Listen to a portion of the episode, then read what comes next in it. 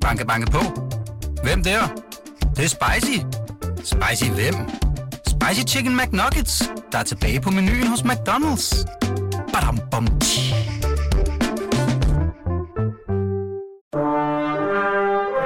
Du lytter til Radio 24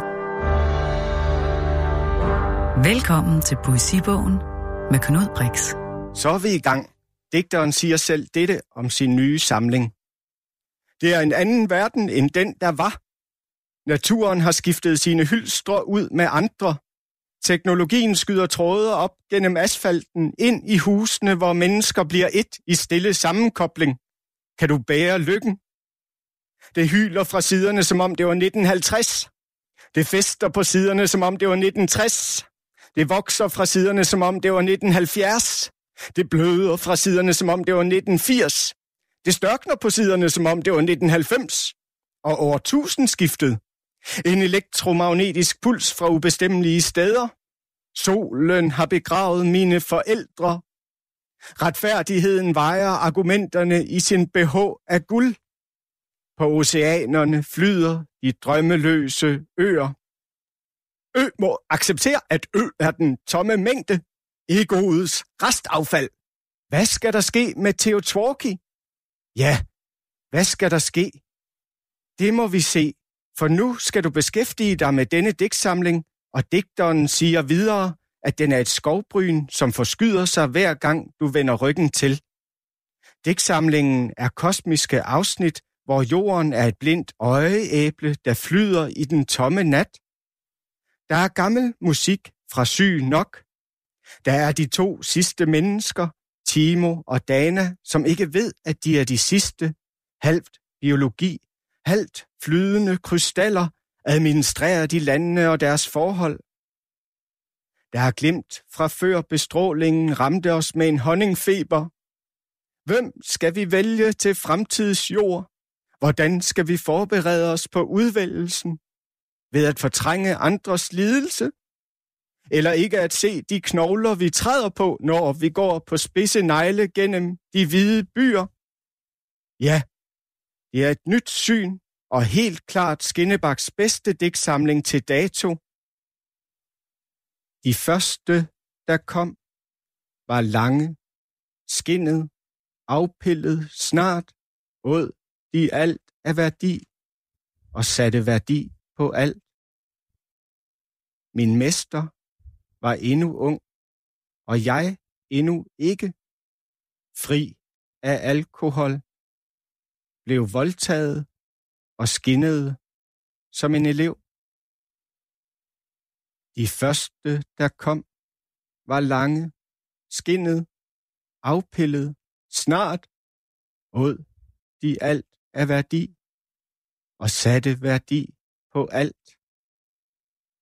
Snart delte de øen. De mest oplyste slog lejr ved grænsen og stirrede i åen mellem delene og sov i andres kroppe. Et år levede der af sandorm og lagde mig i klitterne, når diskoteket lukkede. Når grænsen lukkede, tollerne dræbte immigranter og satte hoveder på stager, gemte jeg mine knive i lyngen, lage, afskårne læber på ture, som tegn til andre rådløse.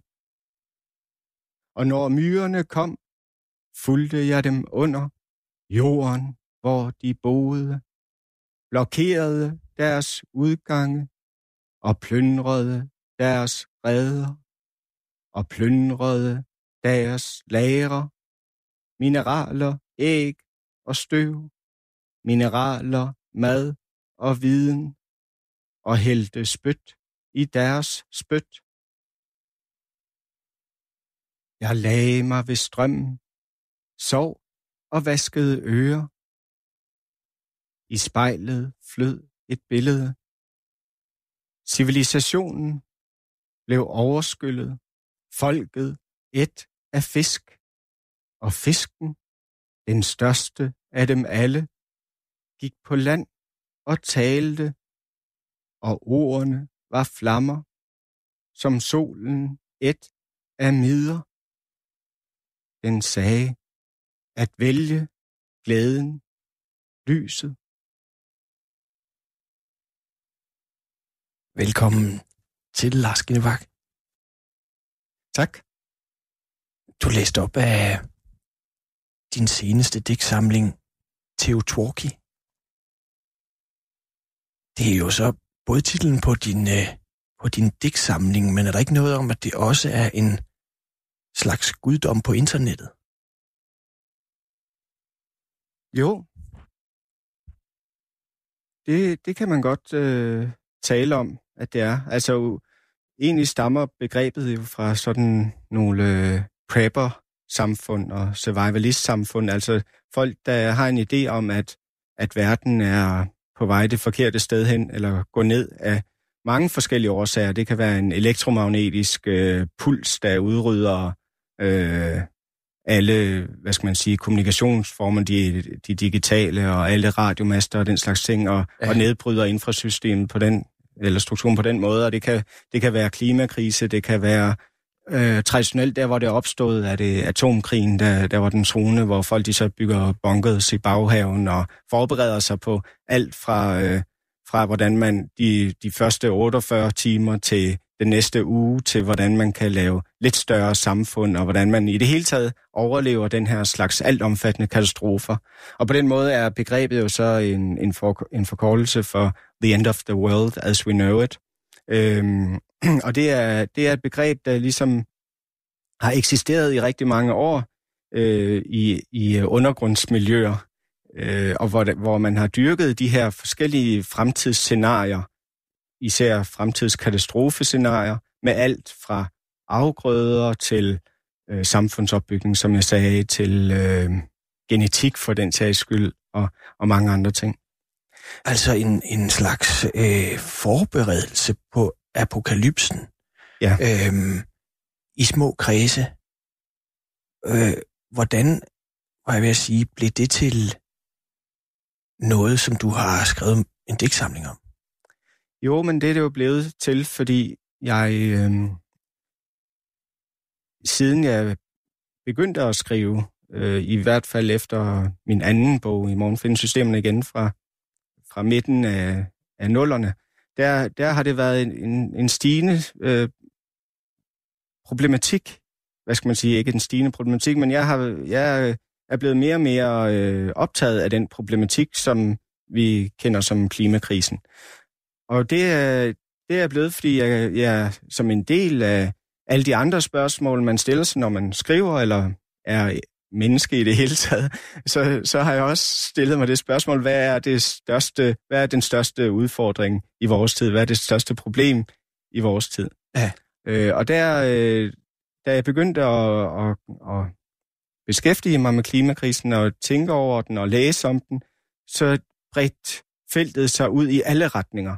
Det handlede om energiforsyning, hvordan, øh, hvem der producerer olien, hvem der, hvordan øh, banker de de baserer økonomi på oliepriser, hvordan, øh, hvordan øh, den maskinkraft, som olien kan generere, hvordan den kan, kan give langt flere afgrøder, end hvis vi skulle øh, gå og, og øh, ordne jorden med vores bare hænder til alle de her ting, som som bliver opretholdt for eksempel af olie, det er én ting. Noget andet er mere det store politisk, hvilke lande er interesseret i, i, de, i den her øh, olieforsyning og i ressourcer, og så bliver det til noget med ressourcekamp, og så bliver det til noget med, øh, ja, med noget, nogle mytologiske lag om, omkring... Øh, øh, Prometheus, der stjæler ilden fra guderne, og hele det her med er vores øh, bevidsthed og vores sprog og sådan noget, det er egentlig noget, der er sammenkoblet med muligheden for at, at, at, at, øh, forlænge lyset, eller forlænge de timer, hvor vi kan, kan, kan have et lys og kan bruge øjet og så videre. Ikke? Så, øh, der, så det, er, det er fra det helt mytologiske plan til, til, øhm, ja, til kærlighedslivet for den sags skyld, og, og, og overvejelser om, hvorvidt man skal tage sine børn ud af skolen, eller ikke tage børn ud af skolen, eller overhovedet have børn. Så det, er, det er fra de mest intime spørgsmål til de allerstørste spørgsmål. Der er der spørgsmål, der vedrører klimakrisen. Ja. Øhm, og øh, det har optaget mig i rigtig mange år, og for en 10 år siden, der nåede jeg til den konklusion, at nu, nu har vi ikke særlig lang tid igen. Hvis vi skal, overhovedet skal, hvis vi overhovedet skal have en idé om, at, øh, at den, det, vi kender som civilisationen og verdenssamfundet, øh, at det skal fortsætte i en... Altså, der er jo altid udvikling, men i en eller anden, øh, hvad skal man sige, langsommelig udvikling, øh, hvor vi kan stadig blive ved med at brødføde befolkninger og opretholde noget, der ikke er de helt store øh, krige, men bevæger os mod større fred og den slags, jamen så har vi kun en fem, allerhøjst 10 år til at ændre radikal adfærd. Og det vil sige, radikal adfærd, det stillede jeg op som, at fra 2010 og så til 2015, der måtte øh, verden som sådan mindske CO2-udslippet med øh, i hvert fald 80 procent, for at vi ha- skulle have en chance for at undgå de sto- helt store katastrofer. Ja. Øh, og da det ikke lykkedes, ja, så kommer vi jo, hvad skal, hvad skal jeg så skrive om? Jeg kan ikke skrive igen. Nu er vi overstået den tidsfrist, der var.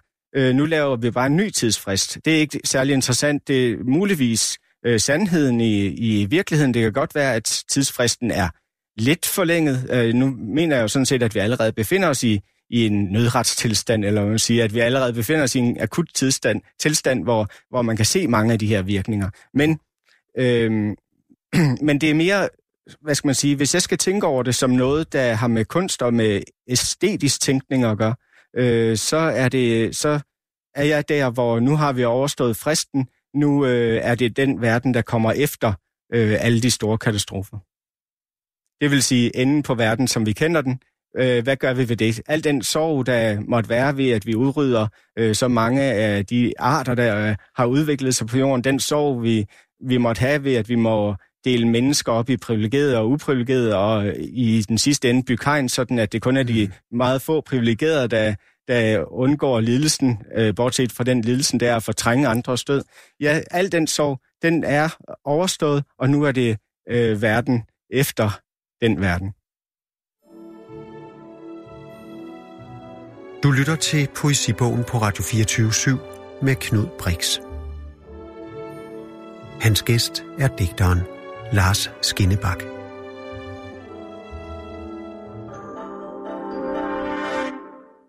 Det er jo så med omkring øvelser og rituelle øh, tekster, din digtsamling tilbage fra 11, at du jo laver det diktum, som har betydet meget for mange, kan jeg høre, når jeg har interviewet dem, de yngre digtere, øh, hvor du jo siger øh, noget i retning af, at hvis ikke en tekst beskæftiger sig med klimakatastrofen, så er den ikke værd at beskæftige sig med. Og det er jo et ganske hårdt udsagn, men øh, som er på en eller anden måde får en stor betydning for, for mange yngre digtere, kan jeg mærke, når jeg, når jeg har talt med dem. Og jeg ved ikke, hvorfor jeg kommer til at tænke på det her, men jeg kommer til at tænke på den øh, østriske forfatter Stefan Zweig. Øh, jeg har dyrket hans, hans øh, forfatterskab, og især Verden er i går, ikke? hans øh, memoir, kan man vel kalde det, omkring Europa. Men det, der var interessant, var, at han står der og er flygtet til Sydamerika, så er der en PEN-kongres i Buenos Aires, han er i eksil, og de vil alle sammen have ham til at tage afstand fra nazismen, som jo helt åbenlys er, er horribel. Mm. Men det vil han ikke, fordi han siger, prøv at høre, det kan godt være, at, at, at nazisterne er i gang med at ødelægge alt, men det skal ikke blande sig i kunsten, og jeg skal ikke sænke mig på et niveau, hvor jeg skal lade deres tankegods, eller det, at verden er ved at gå at lave, sive ind i kunsten. Mm. Vi må ikke lade, altså sådan set et eller andet sted, øh, nu er det frit fortolket, men det stik modsat af, hvad du siger, Mm. at kunsten skal være ubesmittet af den katastrofe, der er i samtiden, selvom den står banker på, ligesom nazisterne i slutningen af 30'erne. Ikke? Mm. Øhm, fordi spørgsmålet er, om det er god kunst. Der kom det, men det er jo så ikke det, du diskuterer. Du siger, at det er nødvendigt. Og så må man få den bedst mulige kunst ud af. Altså, men det er vel et eller andet sted en diskussion om, bliver kunsten god af, at man lader politik gennemsyre den, ikke? Mm. Ja, men altså, det, det er et meget, meget interessant spørgsmål. Jeg, jeg er ikke... Øh, jeg er ikke så uenig med øh, Zweig, som man skulle tro. Og på den anden side er jeg et helt andet sted. Ja. Altså, øh, Fordi han troede jo også, det var slut, ikke? Han begik endda selvmord, fordi han tror, at det er før Stalingrad, ikke? Han begår selvmord i Petropolis i Brasilien, fordi han tror, at nazisterne vil vinde, ikke? ja. Og alligevel vil han ikke lade, dem, lade det sive ind i sin kunst. Altså han vælger simpelthen at holde det adskilt, ikke selvom at tage sit eget liv på grund af det politiske, men holde det adskilt fra kunsten, ikke? Ja. Men der er, der er et helt andet, han har stået i en helt anden situation. Det er rigtigt, han har også set en eller anden form for ende, men, Jeg troede, de ville vinde. men ikke lige så altomfattende jo, Nej. kan man sige. Ikke en, der ikke bare vedrører mennesker, det gjorde den jo heller ikke i, i hans syn på det der, men, men en ideo, ideologisk Ja. ende, ikke? Jo, det er måske mere... Øh, Nå, de, men hvor de der er en øko, økologisk ende, ikke? Altså økosystemet. jo, og planetær ja. på en måde også. Ja. Eller i hvert fald atmosfæren omkring den. Men, men, øh, men så er man- måske er spørgsmålet på en anden måde. Har du, har du oplevet god kunst i de sidste 10... Altså, holder du så hårdt på det diktum, eller har du oplevet god kunst de sidste 10 år, som ikke beskæftigede sig med klimakatastrofen? Øh, altså, lad mig forklare det på, på en måde, hvad jeg mener med, Ja. ja. med det diktum. Det er rigtigt, at det er hårdt stillet op. Jeg sagde, at kunst, der ikke beskæftiger sig med klimakrisen, er ikke værd at beskæftige sig med. Sådan var det. Øh, og det var noget, jeg, jeg fandt frem til sammen med Thijs Sørentoft, som Ja. er en anden digter der har, og romanforfatter. Og som jo har beskæftiget sig med det i digte 2014, ja. ikke? Og vi øh, lavede no, en del kunstaktivisme, blandt andet et band og så videre i, i slutningen af nullerne i 2009, 10 stykker eller noget af den stil. Og der fandt vi frem til, at, at det var sådan, det måtte være. Øh, men min, min idé, jeg, øh, det er jo ikke for at nævne ham, fordi jeg aner ikke, hvad han har tænkt over det, eller hvad, Nej, nej, hvordan det han var også tænker, noget, jeg smed tænker for højre. Det var, ja. ja. ikke, det var bare noget, jeg kom til at tænke på. Øhm, men øh, min tanke med det, det er, at øh, blandt andet, at hvis man skal forestille sig en kunst, der stadigvæk er god kunst, Ja. så er det nødvendigt at øh, forholde sig til de vilkår, som verden stiller op. Øh, man kan godt lave en eskapistisk kunst, og der findes også øh, kunst, der er ren, hvad skal man sige, ren fiktion, ren fantasi osv., som, som kan have en masse kvaliteter. Men hvis man laver en kunst, der, der har en eller anden idé om at øh, opøve sin realisme, ikke, ikke realisme som genre, men, men at forstå verden bedre. Øh, forstå øh, mm. menneskets rolle i verden, øh, forstå, øh, hvad der sker. Ikke, altså, jeg, jeg er ikke engang inde på det politiske. Det er ikke så meget det. Det er mere det, at, at øh, klimakrisen er et nyt vilkår, som er altomfattende, som jeg snakkede om før. Det er et vilkår, der, der hvis man bliver ved med at, at bare lave kunst, hvor man siger, nej, jeg vil ikke beskæftige mig med, at der er en, en kommende, eller der er en kommende klimakrise, eller der måske er, er menneskeskabte forandringer, mm. jamen så har man ikke forstået, at det er noget, der har med netop med hele verden at gøre. At, Ja. at vores natursyn, det som jeg er vokset op med, jeg er vokset op med et, et natursyn, som var, som sikkert har været ligesom Stefan Zweig, at, at uh, tingene er adskilt. Herinde er Ja. ja. menneskene i en kultur, Ja. øh, og derude er øh, bag hegnet, hvis der nu var sådan et, men øh, derude, der er øh, naturen, hvor, hvor der er uendelig plads, og hvor der er vildt, og hvor vi i princippet bare kan, kan lægge vores skrald, fordi øh, øh, det, det går til efterhånden. Så stor er naturen. Ja.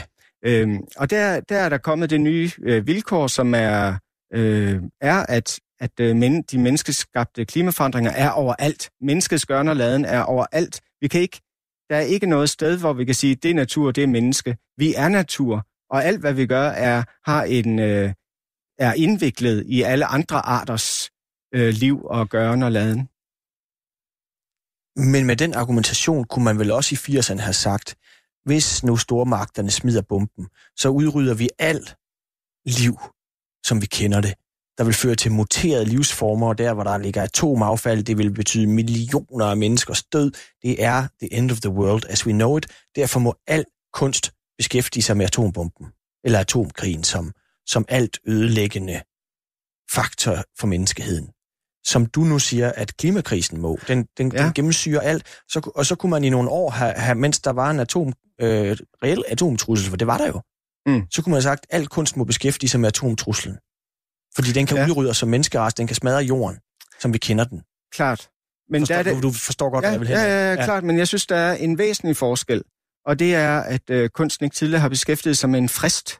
At vi har den her øh, tidsfrist. Det er det, der er min, Ja. hele min øh, pointe i forhold til, til kunstsynet. Det er, at jeg stillede en tidsfrist op, at vi har, at det, det svarer, faktisk var det ikke til atomtruslen, fordi der, der kunne det være, at den skete, det kunne også være, at den ikke skete. Øh, selvfølgelig synes jeg, det vil være væsentligt at beskæftige sig med. Jeg havde sikkert også gjort det i dag, men nu er atomtruslen der jo sådan set stadigvæk, men øh, måske i en lidt anden skala. Min pointe er, at lige nu svarer det mere til, at der er en komet på vej mod os. Ja. Øhm, altså der, og den, hvis vi ændrer adfærd, så kan vi ændre den, den komets bane. Hvis vi ikke ændrer adfærd, så vil der om en vis overrække øh, ske den omvæltning. Jeg forstår din metafor, kan man jo nærmest kalde det. Jeg er bare ikke sikker på, at den er rigtig. Fordi kometen, den vil få vores jord til at eksplodere. Det du taler om er jo ikke nødvendigvis jordens undergang. Du taler jo faktisk om menneskehedens undergang. Fordi jorden, selv hvis vi lader bare køre amok i forbrug, fortsætter dybest set den kurs, vi er på, mm. så går vejret amok. Mm.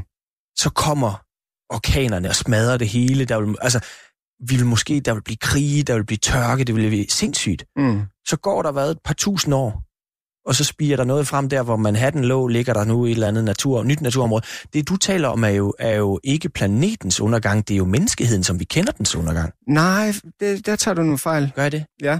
Altså, jeg taler om øh, den specifikke sammensætning af gasarter i atmosfæren, som muliggør liv. Øh, og der kan man se på kloden som, og, den, øh, og den atmosfære, der er... Kommer som, der så ikke bare en anden type liv? Som bare ikke er os som homo sapiens? Altså, det, det er muligt. Men lige nu er vi i gang med den sjette masseudryddelse, så ja. det vil sige, at der er faktisk virkelig... Altså, vi er ved at udrydde alle andre arter på jorden også. Ja. Øh, Udover os selv. Og det, det, øh, det er noget andet, end det bare er menneskehedens øh, undergang. Altså, jeg forestiller, mig, jeg forestiller mig nærmere, at øh, vi kan...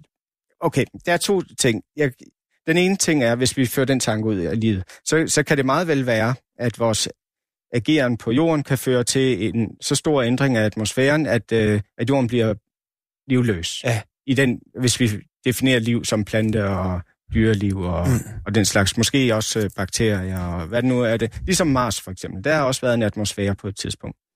Øh, og, det, og planeten kan godt blive lige så død. Men det er nu faktisk ikke... Det, jeg synes ikke, det er så interessant. Det, det er alle mulige ja, ja, men, fa- men, fantasier om... om men det er, jo, det, er jo, det er jo en frygt for det beståendes undergang, ikke? Nej, det er det ikke. om vi behøver at frygte det, hvis der kommer et eller andet andet. Så det kan godt være, det er goldt og dødt. Men, men hvad så? Ja, men det er fordi, det er ikke det, jeg frygter. Jeg, jeg er sådan set...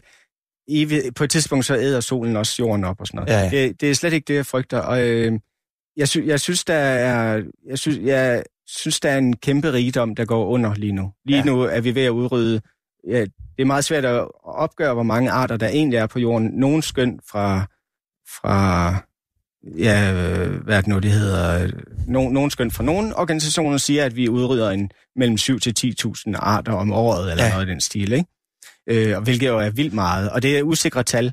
Og vi kan se, at, som jeg også skriver i min bog, at, at uh, lige nu brødføder vi stort set alle andre dyr på planeten, mm. altså mhm. som mennesker og den slags ting. Vores, vores uh, dominans på jorden er, er ekstrem, og der, der, jeg, synes, der, der, jeg synes, det er virkelig sørgeligt, at vi ødelægger den artsrigdom og den slags ting. Den anden ting er, det er, at, at, at egentlig er, virker det som et Ja, undskyld.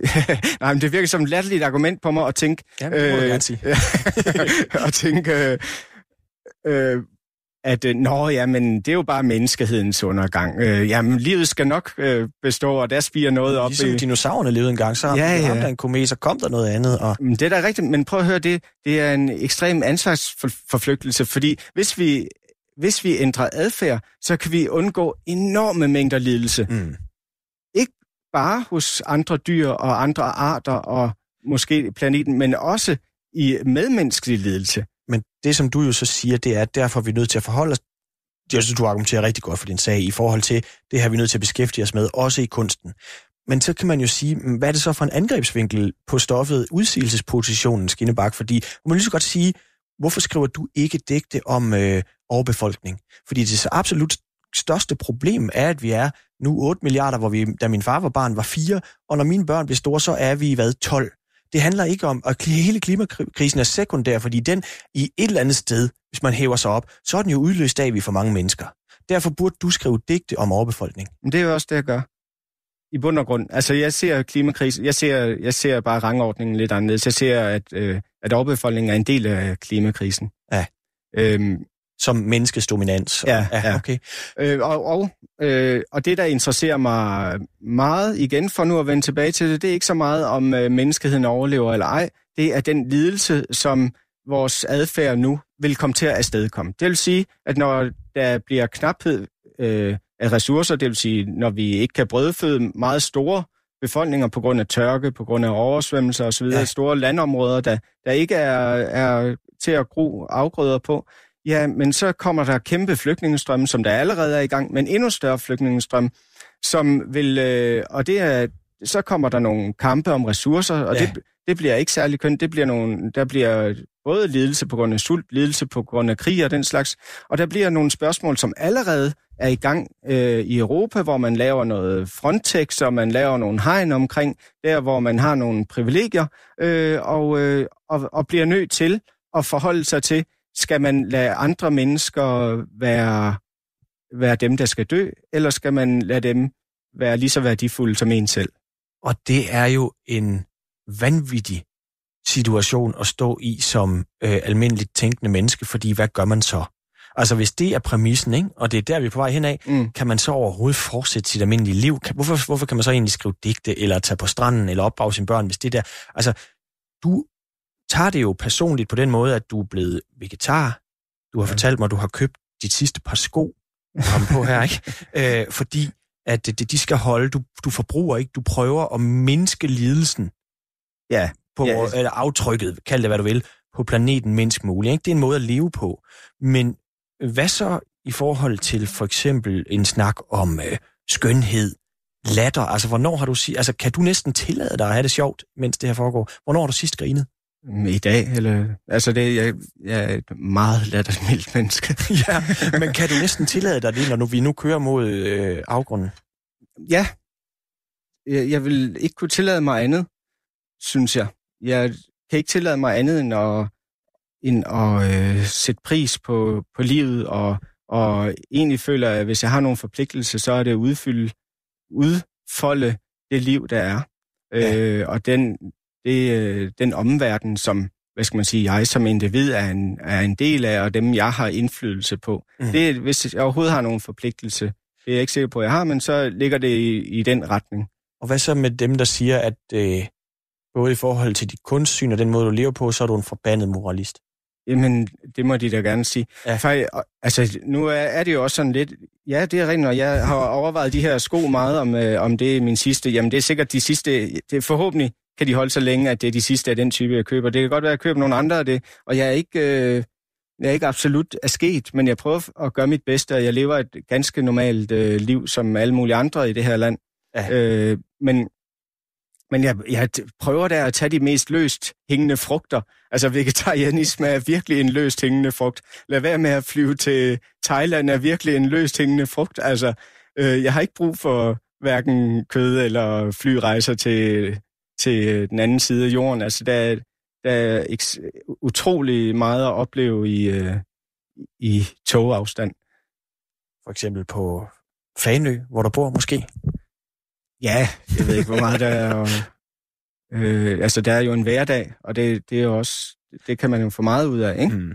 Men jeg kunne godt tænke mig at høre, Lars Genbach, fordi øh, det her med, øh, med klimakatastrofen og din indflydelse her, eller det, den indflydelse, har på dig, og den indflydelse, du har på en hel generation, dybest ja. set. Ikke? Det kan godt være, at jeg sætter det hårdt op her, men, men jeg kan godt tænke mig at finde ud af, hvordan du egentlig kommer øh, derhen, altså vejen derhen til, og øh, den går jo nok igennem noget, noget biografistof, ikke? Altså fordi, øh, jeg kunne i hvert fald godt, jeg ved jo, du vokset op, altså et, et meget, måske, du ved, hver gang der er et eller andet med, med klima, så hiver man en eller anden verdensleder op på Grønland, ikke? Ja.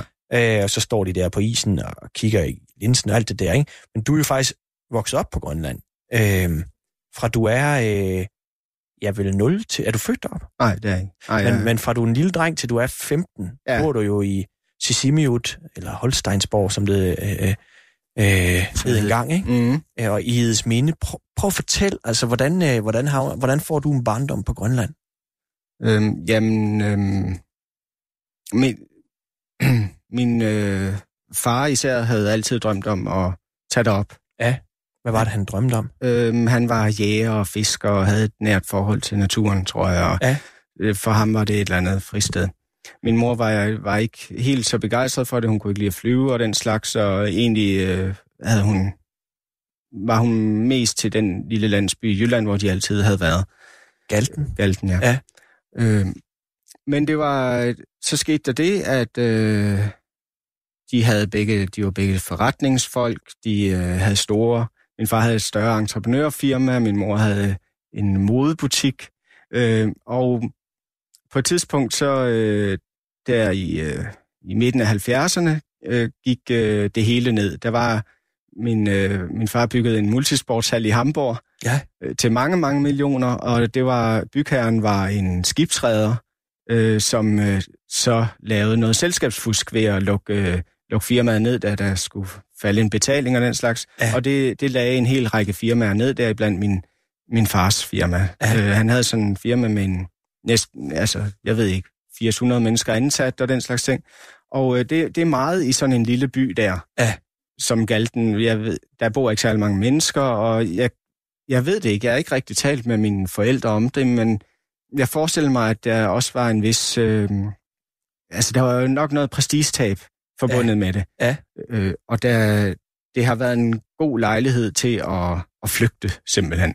Ja. Og komme væk fra, fra snak og fra sådan nogle ting. Og så udlevede han sin drøm om Grønland. Så fik han overvist resten af familien om at tage det op, ja. Ja. Øhm, min mor opgav sin forretning, og så tog de derop. Ja. Og der var øh, sikkert gammel var også, altså de havde også kæmpe skattegæld på mange millioner efter det der. Ja. Øh, og det, øh, jeg tror, der har været noget, noget med, med økonomi også i forhold til Grønland. Det, de kom jo op som kolonialister Ja. i bund og grund, altså udsendte. Ja. Udsendte med helt særlige privilegier og årlig hjemrejse til Danmark og alt betalt og højere løn end, end, øh, end grønlænderne. Og Hvordan, hvordan oplevede du det? jeg oplevede det som et samfund, der var ekstremt, øh, som var ekstremt adskilt Ja. øh, mellem danskere og grønlændere. Havde du grønlandske venner? Ja, det havde jeg. Talte du grønlandsk? Nej, det gjorde jeg ikke. Det var jo faktisk øh, der i slut 70'erne og i 80'erne og den slags, der var det jo stadigvæk sådan, at, at øh, hvis man overhovedet skulle have nogen fremtid i administrationen eller inden for uddannelsesområdet noget, så skulle man kunne tale dansk. Det vil sige, at alle, der var halvt eller kvart grønlandske eller danske, de gik på dansksproget skole. I de byer, både i Asiat og i Sisimiut, hvor jeg voksede op, der var, og i stort set alle de større byer i Grønland, for ikke at sige alle, der var der den opdeling skole 1 og skole 2. Skole 1, det var der fangerbørnene gik, og den var grøns, grønlandssproget. Ja. Øhm, og skole 2, det var den dansk sproget, hvor alle andre øh, gik. Og det, det, det var totalt adskilt. Øh, jeg Hvordan? tror, det eneste, vi havde med hinanden at gøre, det var, hvis vi kunne lege på gaden, Ja. eller Gjorde Hvis- I det? øh, lidt, ikke ja. meget. Nej. Desværre, altså, eller hvad skal man sige, det var, det var meget adskilte øh, samfund, og det var lige efter øh, hjemmestyrets oprettelse, eller lige der omkring, så der, det vil sige, at da Inuit Ataqatigiit, som var det venstreorienterede frigørelsesparti og den slags ting, var meget, meget stort i Asiat på det tidspunkt. Øh, og hvad skal man sige, danskerhadet, hvis man kan kalde det det, var, var meget, meget stort. Hvordan oplevede du det? Jamen, jeg oplevede det som... Øh, min, mine forældre var ekstremt meget på, øh, på grønlændernes side. Ja. Øh, de, Selvom de var kolonister, som du sagde, jeg kom ja, op og... sådan opfattede de slet ikke sig selv. De opfattede sig selv som nogen, der var der på samme vilkår som lokalbefolkninger, som, Ja. ville, som ville gøre det godt, og som ville behandle folk med respekt, og de, øh, de gjorde meget ud af at, at spise den samme mad nogenlunde, og have de samme aktiviteter, det vil sige øh, jagt og have jolle, jollefiskeri, hundeslædekørsel, øh, Ja. ja. den slags ting. Voksede du op med det også? Jagten og hundeslæderne, og Ja, ja. fordi dine forældre ligesom valgte det? Ja, det gjorde jeg. Vi havde rigtig mange hunde, og jeg nød meget at køre hundeslæder og hugge hul i isen og være med til at sætte lange line og alle de der ting. Det, Ja. ja. det synes jeg, jeg, jeg kunne virkelig godt lide at være i fjellet og, og være alene der, og jeg opfattede det som kæmpe eventyr. Øh, alle de små øer, der, der lå, og man kunne sejle ud til, og det var fornemmelsen af, at der aldrig havde sat et, der var aldrig et menneske, der havde sat sine øh, fødder der før, og øh, verden var uendelig på den måde, og uendelig smuk også. Ja. Det, det, det var et kæmpe eventyr, og der alle de her fantasier, man kunne have, øh, om, jamen, øh, om at bygge verdener, om at flytte ud på en ø og leve med de ånder, der nu var, og de dyr, der var, øh, og som mange af os børn oplevede på nogle af, af øerne. Øh, og, og bygge, bygge hytter og lave nye, lave nye øh, samfund og den slags ting drømte vi meget om. Vi øh, byggede små både, så vi kunne sejle på søer og øh, den, ja, det var meget, meget den slags fantasier. Og meget frit lyder det til. Ja, i og for sig, ja. Når man først kom ud, vi, så kunne man jo opleve alt muligt. Man kunne finde nogle gamle ruiner, gamle fangstpladser. Man kunne finde gamle kirkegårde, hvor vi, eller ikke kirkegårde, men begravelser, hvor, hvor vi gravede knoglerne op og kiggede på dem og lagde dem igen. Og man, der, var, der var eventyrligt set. Altså, måske ikke engang set så meget fra nu, men dengang synes jeg faktisk, det var eventyrligt. Ja. Øh, og der var hundeøer, øer, hvor fangerne satte deres hunde ud om hele sommeren, hvor de ikke kunne bruges øh, hundene, og der var det ligesom hundenes øer, og det skulle man jo være meget forsigtig med, de var meget farlige og meget, meget sultne. Du lytter til Poesibogen på Radio 24 med Knud Brix. Hans gæst er digteren Lars Skinnebak.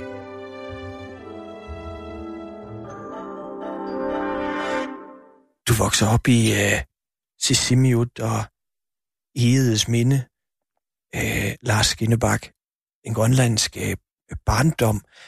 Der sker jo så det, at da du er øh, 15 år, så hele det her eventyr, som du kalder det, slutter jo, fordi dine forældre flytter hjem øh, til Danmark til en øh, stationsby på Sjælland.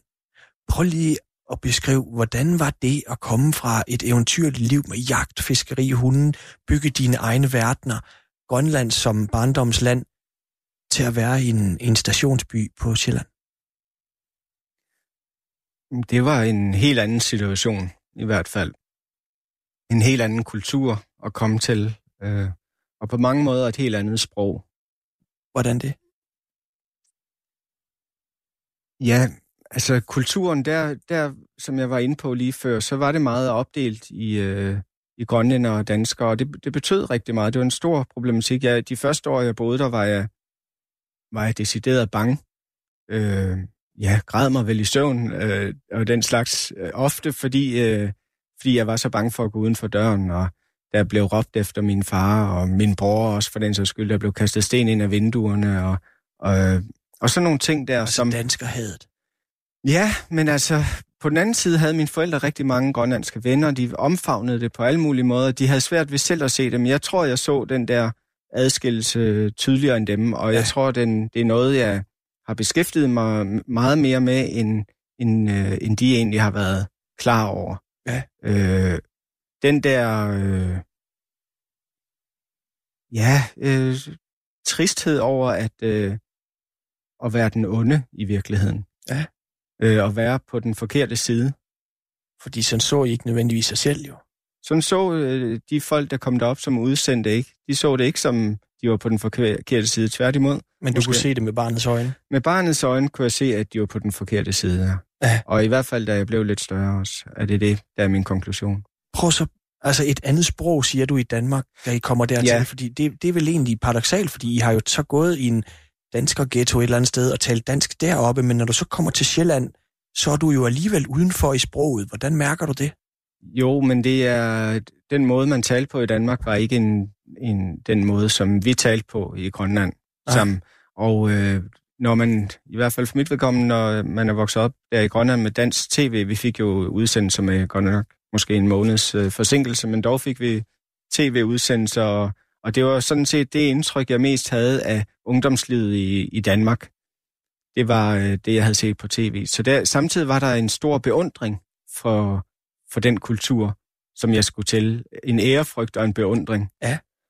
Øhm, men men de, øh, den måde, man omgås, de koder, der ligger i sproget osv., dem havde jeg ikke, dem forstod jeg ikke. De var ikke i min krop.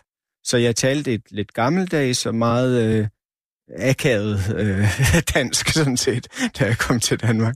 Øh, så når folk prøvede at nærme sig mig, så vidste jeg ikke, hvad vi skulle tale om. Nej. I bund og grund. Så jeg havde i, i virkelig lagt... Du har været vant til at tale om jagt, natur, hundeøer og... Ja. På, på et lidt gammelkolonistisk dansk, og så står du på en stationsby i Sjælland, hvor de snakker om noget helt andet. Ja, måske er det sådan, det har været, ja. Ja. Måske er det at dramatisere det for meget. Det, det var i hvert fald, men det var den oplevelse, jeg havde Ja. af det. Der sker jo så det et eller andet sted, at du... Øh, trækker du dig lidt ind i dig selv, eller... Altså, hvordan reagerer du på det der? Øhm, jeg har et enormt savn efter Grønland, så jeg, jeg tænker på det virkelig meget. Jeg, jeg øh, har allerede, jeg begyndte allerede nogle år før at, øh, at tegne en del og male. Vi var på noget ferie i Danmark, hvor jeg, der har jeg vel været en 12 år eller noget, hvor jeg, hvor jeg kedede mig virkelig meget hos mine bedsteforældre, og så sad jeg og tegnede og tænkte, jeg vil være kunstner. Ja. Øh, og da jeg så kom til Danmark, så levede, det levede stadigvæk et eller andet sted. Øh, den nysgerrighed over for at udtrykke mig. Måske også, fordi jeg ikke havde nogen at snakke med, så kan man godt have et, et udtryksbehov. Og jeg samtidig havde en kæmpe verden, det der oplevelsen af at være i fjellene, hvor omverdenen, sådan set, hvis den ikke allerede er sprogliggjort af, af andre mennesker, øh, så, så er den stadigvæk så åben, at man egentlig oplever at gå i, i en psyke. Øhm, og den oplevelse havde, havde jeg i mig, og havde brug for at formgive i en eller anden grad. Og, ja, og der, øhm, der begyndte jeg så også at, at læse mere, og jeg fandt, mine forældre havde en enkelt dæksamling stående, øh, som jeg læste i, og, og som jeg øh, virkelig var glad for. Jeg synes, jeg genfandt noget af den storhed, eller af den øh, ubegrænsethed, den ja, uendelighed, som lå i, i fjellene og i, i den grønlandske kultur, når jeg læste digte. Og det er jo, det du siger, den eneste digtsamling, I havde derhjemme, det er jo så Ivan Malinovskis Vinterens Hjerte, Ja. som du møder. Og hvis man ikke lige har set den bog, så er det sådan en helt hvid. Var det den udgave, I havde også, og så med sådan en rød prik, ligesom Ja, i, ja, det er rigtigt. i midten. Øh, hvad var det, den bog åbnede for dig, da du ligesom får familiens eneste digtsamling, og det er Malinovskis bog? Hvad, altså hvad, du siger, du genfandt noget af naturens storhed i den, eller hvad sagde du? Ja, men jeg, jeg ved det ikke, men det er sjovt, og øh, den har betydet meget for mig, den bog. Øhm, og du har researchet godt, kan jeg høre. men men øh, den, Jeg kan godt lide Malinovski også. Ja, okay. Det er jo så fra Malinovskis 80'er forfatterskab, hvor han er, hvor han er, er blevet meget holistisk, øh, stadigvæk politisk i det, sådan brigt inspireret, øh, men i sin digte ser de helt store sammenhænge mellem øh, øh, udbytter og udbyttede og natur og ressourcer og al den slags ting. Så når jeg kigger på det i dag, så giver det utrolig god mening, at det var at, at det er der, jeg startede. startet. Øhm, men det, der helt konkret skete, det var, at, jeg, at det var at jeg ikke havde hørt noget lignende. Jeg fik nogle følelser, jeg ikke kendte. Det var en helt fremmed oplevelse for mig, og jeg synes, det, var, det, det vækkede virkelig genklang. Og så, øh, så øh, gik jeg op på mit værelse og øh, skrev seks digte øh, på en dag eller to Ja. dage på en, øh, en elektrisk skrivemaskine, som jeg havde fra mine forældre. Og, ja. øh, og så skrev jeg de der seks digte, og så øh, gik jeg ned og ville øh, læse digte sammen med min mor. Det var hun med på. Hun har altid været helt fantastisk åben til at gøre lige nøjagtigt, hvad, hvad jeg gerne, øh, hvad jeg havde lyst til, og synes, det var nogle spændende interesser, selvom det ikke var nødvendigvis var hendes. Så hvis jeg satte mig, jeg gemte digtene inde i bogen, og så sad jeg og læste op for hende af mine egne digte, og, øh, og hun opfattede det som nogen, der stod i bogen, og tog dem alvorligt, som om de stod i bogen, og vi sad og snakkede om, hvad de betød, og den slags, øh, før jeg, jeg gav mig til kende og sagde, at det var nogen, jeg selv havde skrevet. Det ved jeg faktisk ikke, det kan jeg ikke engang huske, om jeg gjorde, men jeg var så utrolig stolt over at kunne lave noget, der overhovedet blev taget seriøst som øh, noget, der kunne stå i en bog. Hun troede, det var Malinovski, så var det jo lige virkeligheden 15-årig Skinnebak. Ja, eller 14 år. Jeg kan ikke huske det. Lige, Men det er jo helt, øh, det er jo, det må da have været en vild fornemmelse, det der med at blive taget alvorligt på den måde, eller hvis man sidder og er 15 og har skrevet noget, som en, en voksen tror kunne være en berømt digter, altså det må da have været en ret vild fornemmelse. Jamen det var det. Det var en helt øh, verdensomstyrtende fornemmelse. Jeg, jeg gjorde så det, jeg havde... Øh, jeg skrev dem ind igen og igen og igen, de digte på papir, øh, fordi jeg kunne virkelig godt lide at, at skrive dem ind og forstå de enkelte bogstaver og øh, selve materialiteten i det. Øh, og, øh, og jeg lavede et lille hæfte med de digte, øh, som jeg så viste til, hvis der overhovedet var nogen i min forældres øh, omgangskreds, der for eksempel havde en seminarieuddannelse eller noget som helst, hvor man kunne tænke, ja, de, de har et eller andet kendskab til digte, så viste jeg, øh, så viste jeg dem det. Du var sådan en svamp efter ånd, som sugede. og det, det er da virkelig interessant. Men, men, men jeg har godt tænkt mig at spørge dig, fordi Malinowski er politisk, du kalder ham så holistisk her i den, i, i den i vinterens hjerte, ikke? Mm. Øhm, men jeg har jo bedt dig tage noget litteratur med, der har inspireret dig. Og der har du valgt noget, som er fra 1200 før Kristi fødsel. Altså, nu har vi snakket i 46 minutter, og så undrer det mig egentlig, at det ikke er Malinowski, du tager med, fordi, du ved, den vil, så vil der ligge en lige linje. Du har sagt, at samtiden på en eller anden måde, vi er nødt til at beskæftige os med den. Men alligevel, det som du vil læse op for os nu, mm. er jo så næsten 3.200 år gammelt. Det stikker ud. Hvorfor er det det, vi skal høre? Øh, jamen, øh, du bad mig faktisk tage noget ja. med, som har som inspirerer mig. Ja.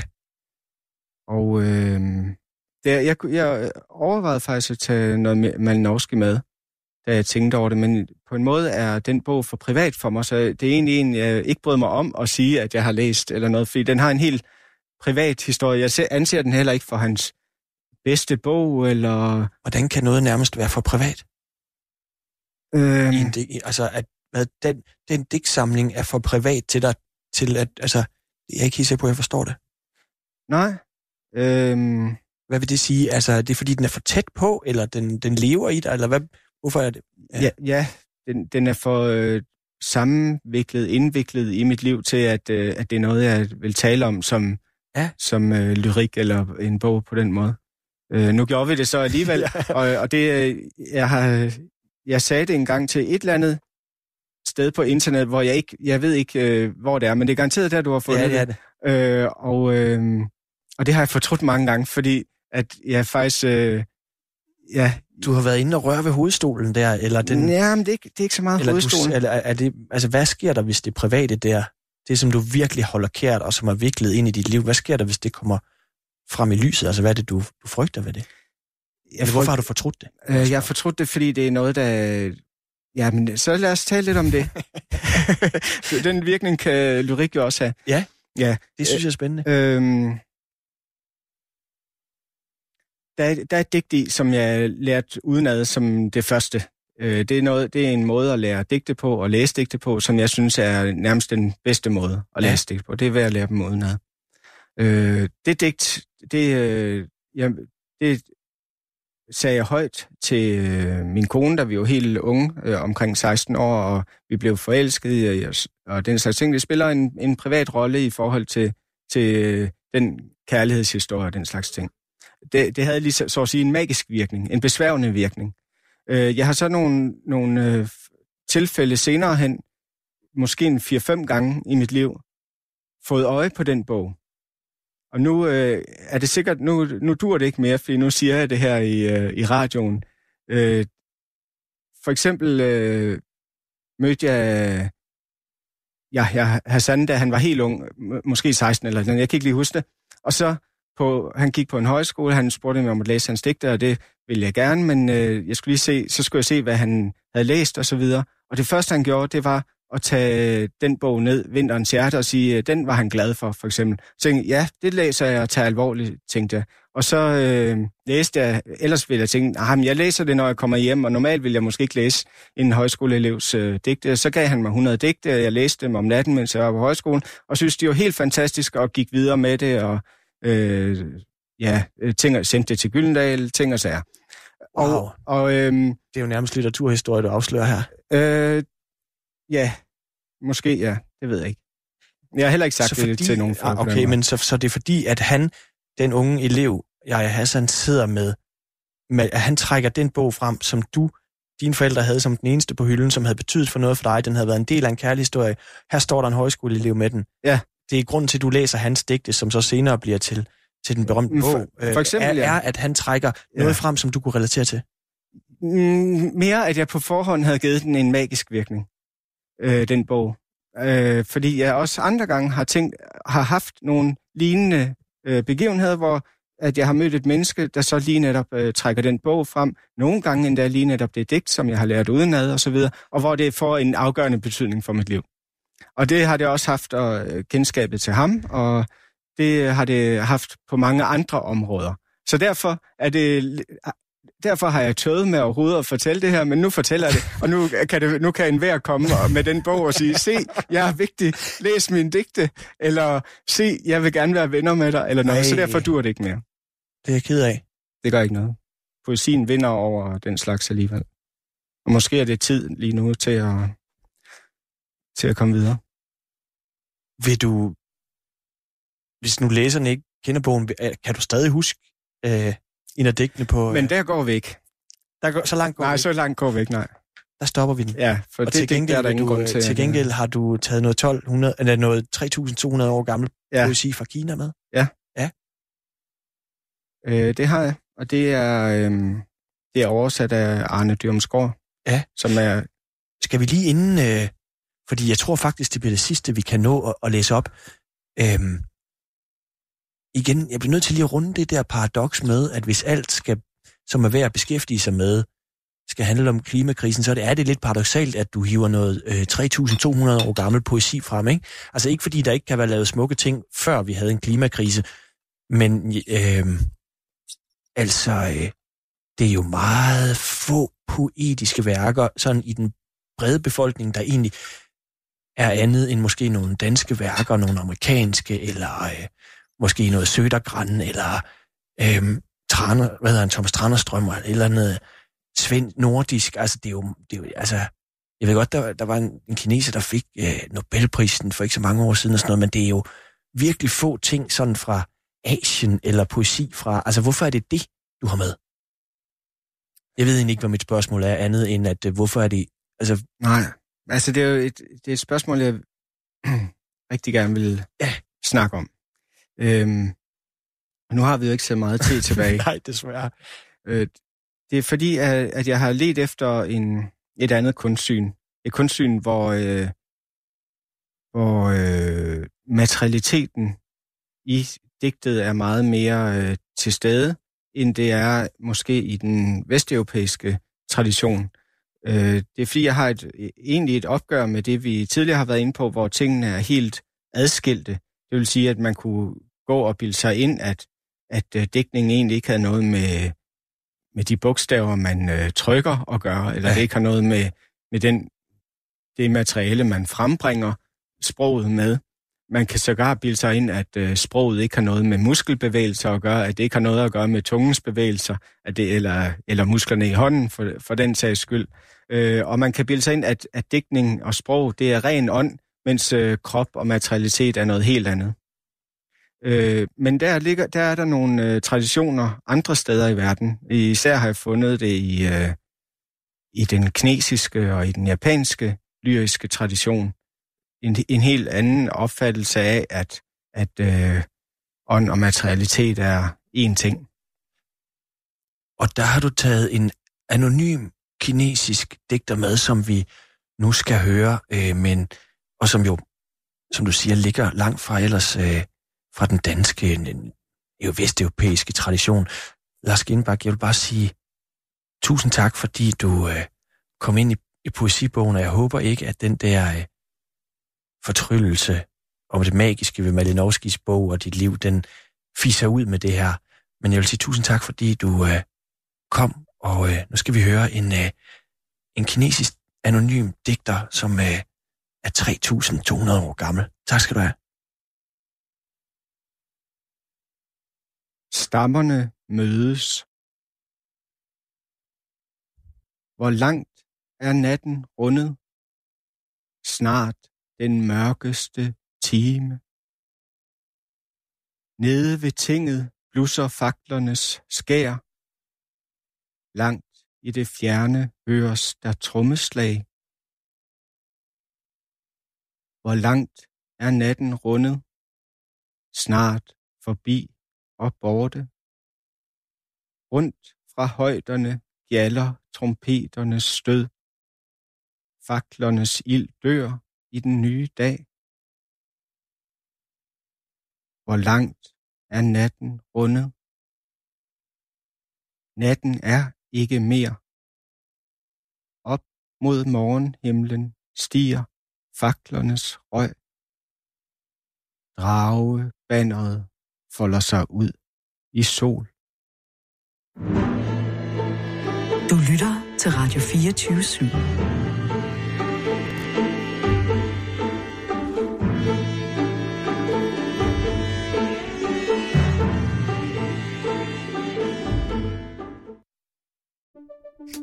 Banke, banke på. Hvem der? Det, det er spicy. Spicy hvem? Spicy Chicken McNuggets, der er tilbage på menuen hos McDonald's. Badum, bom, tji.